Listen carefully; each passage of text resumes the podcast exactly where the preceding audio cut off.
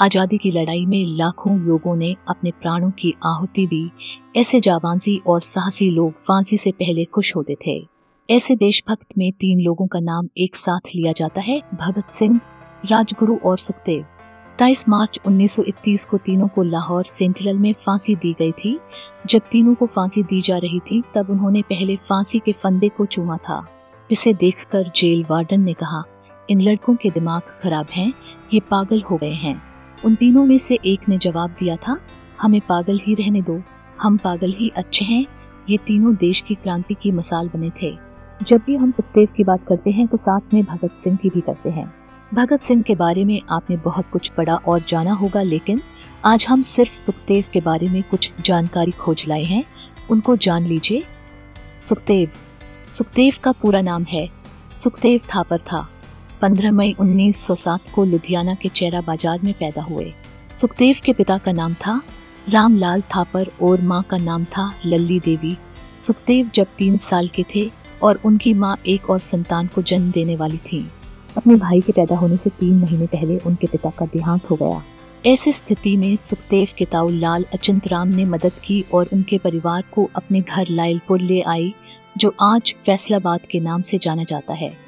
सुखदेव का बचपन यहीं बीता और ताऊ अचिंतराम ने पाला। अचिंतराम आर्य समाज को मानने वाले थे, जिसका असर सुखदेव पर भी पड़ा। सुखदेव ने भी छुआछूत को मानना छोड़ दिया और अछूत कहे जाने वाले लोगों के साथ उठने बैठने लगे। उनके बचपन का एक किस्सा है। सुखदेव ने एक बार अपने बाएँ हाथ पर बने के गोदने पर तेजाब डाल लिया था। ऐसा उन्होंने अपनी सहन शक्ति को जानने के लिए किया था। फिर उसके निशानों को हटाने के लिए सुखदेव ने हाथ को मोमबत्ती से जला डाला। सुखदेव थापर की प्रारंभिक पढ़ाई लायलपुर में हुई और आगे की पढ़ाई के लिए नेशन लाहौर कॉलेज चले गए। ये कॉलेज उस समय कांग्रेस का गढ़ माना जाता था। यहाँ उन्हीं को एडमिशन मिलता था जिन्होंने असहयोग आंदोलन में हिस्सा लिया हो। कॉलेज में सुखदेव की दोस्ती भगत सिंह, यशपाल और जयदेव गुप्ता से हुई। Sukhdev Hindustan socialist republican association के मेंबर थे। सुखदेव ने भगत सिंह के साथ मिलकर लाहौर में नौजवान भारत सभा का गठन किया। 1927 में साइमन कमीशन का गठन हुआ। जब ये कमीशन भारत आया तो इसका जगह जगह विरोध हुआ, जिसे अंग्रेज़ों ने लाठी से दबाने की कोशिश की। ऐसे ही एक विरोध में लाला लाजपत राय घायल हो गए और बाद में उनका देहांत हो गया, जिससे कई युवा अंग्रेज़ों के खिलाफ आक्रोश में आ गए और बदला लेने का मन बना लिया। उसमें सबसे आगे भगत सिंह और सुखदेव ही थे। स्काट से बदला लेने का प्लान बनाया गया। 18 दिसंबर 1928 को भगत सिंह और राजगुरु ने स्काट को गोली मारी।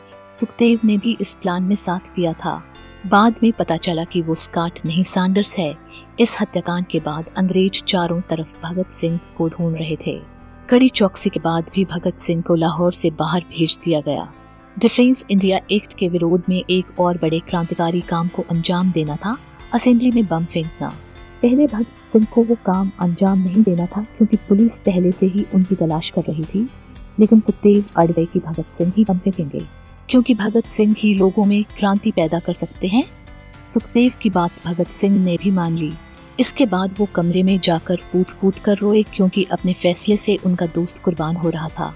8 अप्रैल उन्नीस को भगत सिंह और बटुकेश्वर दत्त ने असेंबली में बम फेंके और इनकलाब जिंदाबाद के नारे लगाए। ये देश की आज़ादी के मतवालों का बिगुल था। बाद में सुखदेव को लाहौर षड्यंत्र केस में गिरफ़्तार कर लिया गया। अब जेल में सुखदेव, गुरु और भगत सिंह एक साथ थे। जेल में कैदियों के साथ हो रहे अत्याचार के विरोध में भगत सिंह ने भूख हड़ताल शुरू कर दी। सुखदेव ने भी अपने साथी का पूरा साथ दिया। भगत सिंह अगर विचार थे तो सुखदेव उस विचार को आंदोलन देने वाले शख्स थे। सत्रह मार्च 1931 को फैसला सुनाया गया कि 24 मार्च 1931 को भगत सिंह, राजगुरु और सुखदेव थापर को फांसी दी जाएगी। लेकिन जब अंग्रेज़ों को आभास हुआ कि उस दिन बड़ी क्रांति हो सकती है, तेईस मार्च 1931 को ही तीनों को फांसी दे दी। सुखदेव थापर, भगत सिंह शिवराम और राजगुरु केशवों को रहस्यमय तरीके से सतलुज नदी के किनारे जला दिया गया। सुखदेव अपने सिर्फ़ 24 साल की उम्र में देश के लिए न्योछावर हो गए। सुखदेव की माँ उनसे कहा करती थी, मैं तुम्हारी शादी धूमधाम से करूँगी और तुम घोड़ी चढ़ोगे। जिसे सुनकर सुखदेव ने मुस्कुराकर कहा, घोड़ी चढ़ने के बदले मैं फांसी पर चढ़ लूँगा।